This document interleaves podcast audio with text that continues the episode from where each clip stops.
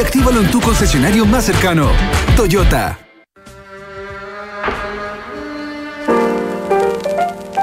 El primer disco de un artista es la carta de presentación que sella un destino glorioso y una carrera universal. Aunque a veces puede ser un inicio fallido o un paso en falso en una trayectoria que tardará en consolidarse.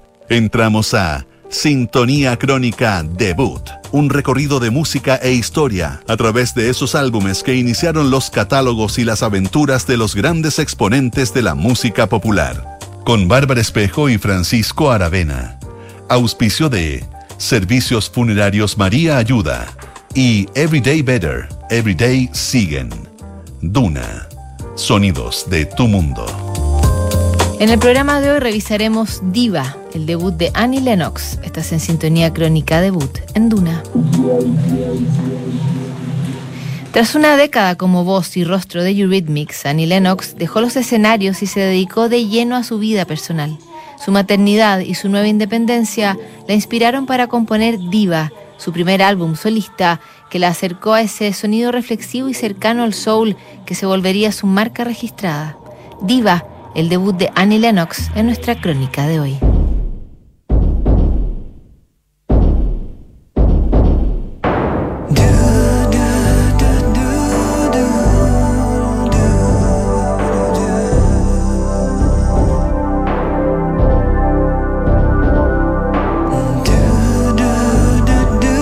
mil novecientos noventa y dos, cuando se cumplían los veinticinco años de la muerte de Elvis Presley, el Servicio Postal de Estados Unidos abrió una votación para seleccionar la imagen que llevaría el nuevo sello del rey del rock and roll.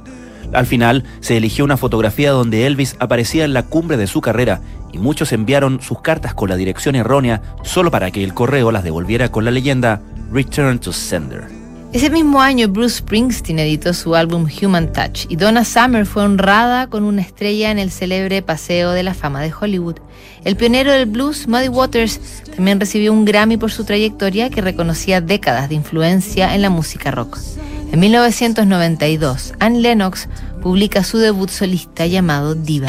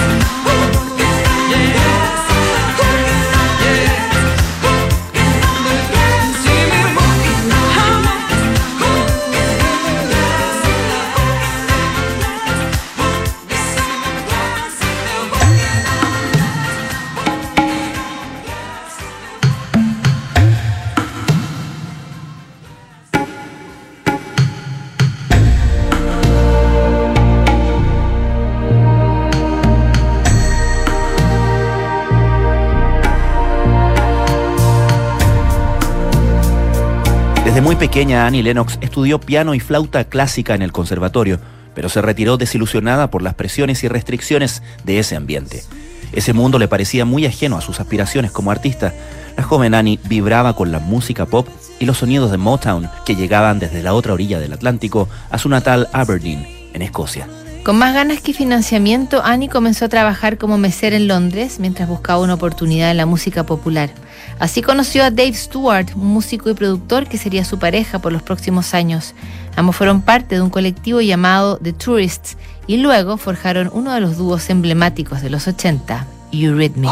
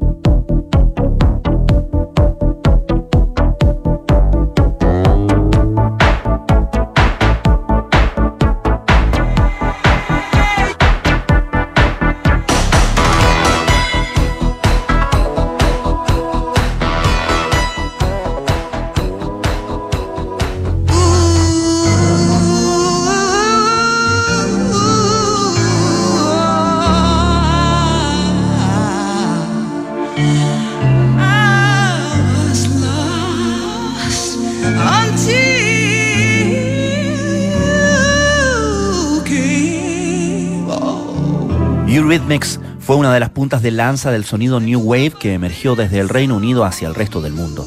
Después de conquistar los rankings en mil novecientos ochenta y tres con Sweet Dreams Are Made Of This, el dúo siguió produciendo canciones de forma muy prolífica y exitosa. Al mismo tiempo, Annie Lennox se transformó en uno de los rostros más característicos de la escena pop, con su estilo andrógino y su voz que evocaba el soul de los sesenta. En escenarios y videoclips, Annie Lennox utilizaba una gama de disfraces posmodernos que iban desde ama de casa a cortesana francesa. Muchos personajes funcionaban como comentarios sociales sobre la fama, la riqueza y el género. A la vez, protegían su vida privada de los insaciables tabloides ingleses. Fueron casi diez años en que el dúo editó discos y canciones de manera casi obsesiva hasta que la relación se agotó y terminaron por separarse.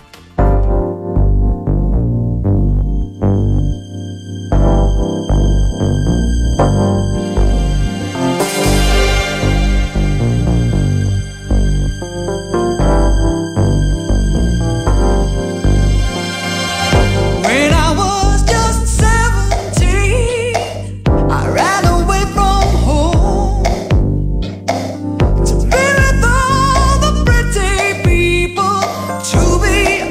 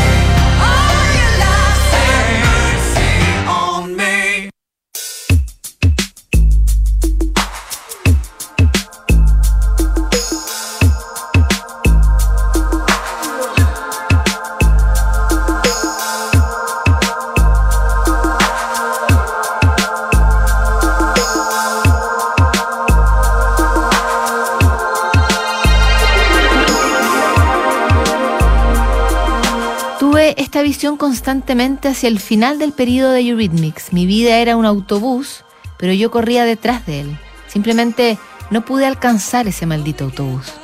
Palabras de Annie Lennox sobre los años finales de Eurythmics y su necesidad de hacer un alto en su carrera.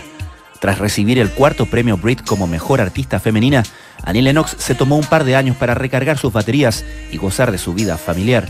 En mil novecientos noventa, la cantante fue madre y comenzó nuevamente a meditar sobre la música y sobre un eventual regreso a los estudios. Durante su embarazo, Annie comenzó a escribir canciones junto al músico Marius De Vries, y una vez que nació su hija, se alió con el productor Steve Lipson, que había trabajado con Simple Minds y Pet Shop Boys. La grabación no fue nada de fluida y muchas veces Annie sintió la ausencia de Dave Stewart en el proceso de composición. Finalmente, tras quince meses de batallar con sus demonios creativos, Annie Lennox publicó Diva, su primer disco fuera de Eurythmics.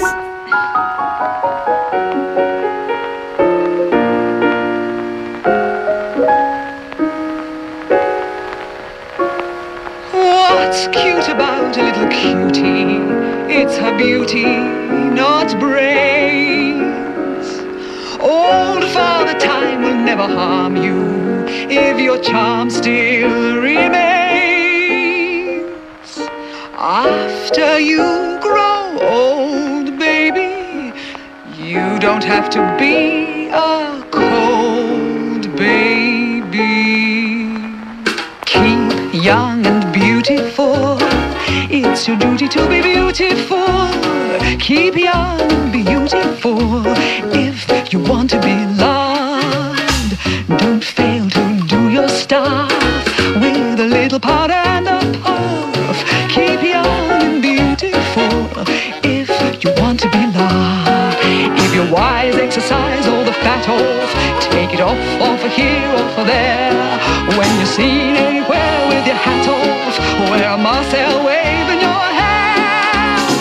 Take care of all those charms and you'll always be in someone's arms. Keep young and beautiful if you want to be loved.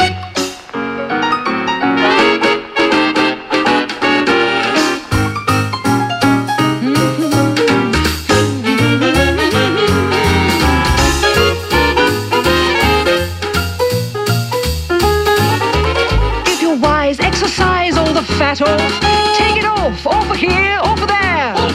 When you're seen anywhere with your hat on, wear a Marcel wave in your hair. Keep young and beautiful, it's your duty to be beautiful. That's right, girls, keep young and beautiful if you want to be loved. Keep young and beautiful if you want to be loved. Ubitmix.